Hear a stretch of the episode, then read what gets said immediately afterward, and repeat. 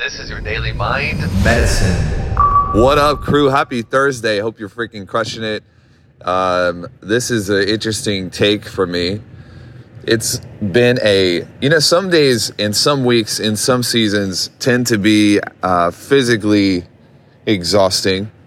Is the kinetic expenditure of energy that's like you're using your, your body and your brain. Your brain takes quite a bit of energy. And sometimes I will go through seasons, and you're probably just like this, where I'm not physically expending too much energy, but I'm emotionally tired.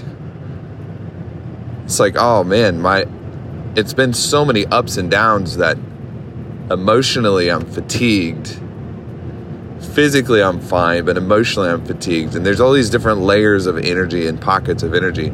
It's it's fascinating when you get in and actually study this stuff because your body hangs on to stress and struggle, and uh, your body hangs on to it and stores it. And so, different types of emotions and trauma can be released through um, you know, different practices in the body. But, anyways, it's not what this episode is about. What this episode is about is being aware and okay with accepting of your seasons or moments when you are emotionally fatigued. You might be listening to this being like, yo, I don't know what you're talking about. Never been emotionally fatigued in my life, dude. Let's just build business, crush, rah, hoorah, grind. Okay, cool. Well, that, that's okay. Uh, you can still use this to weaponize and mobilize uh, empires and take over seasons. But what I'm talking about specifically is having enough self awareness that you know where you're at in the scheme of things and you know how to take care of yourself accordingly.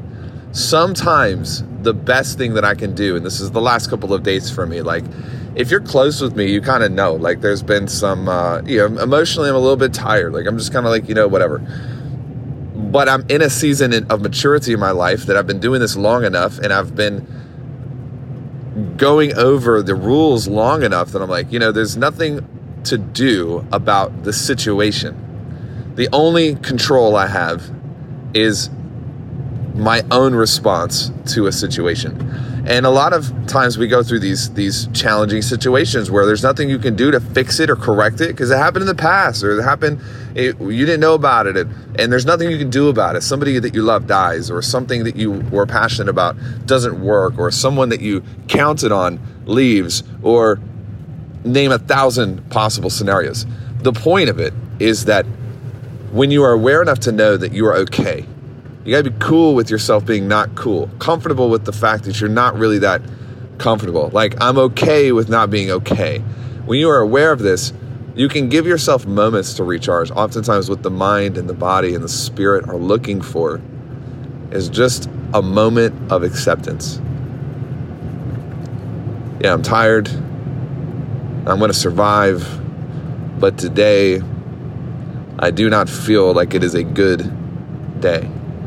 Rather than fighting with yourself, be like, well, list everything you're grateful for. it's like at a certain point, you can't even get there until you allow yourself to acknowledge that you don't feel your best and there's nothing wrong with you for acknowledging that. This may be totally irrelevant to you, or maybe it's really relevant to you right now. I don't know. But for me, the secret is accepting what I'm feeling for what it is and then getting to the root of it and moving beyond it. Have an amazing rest of your day. I love you.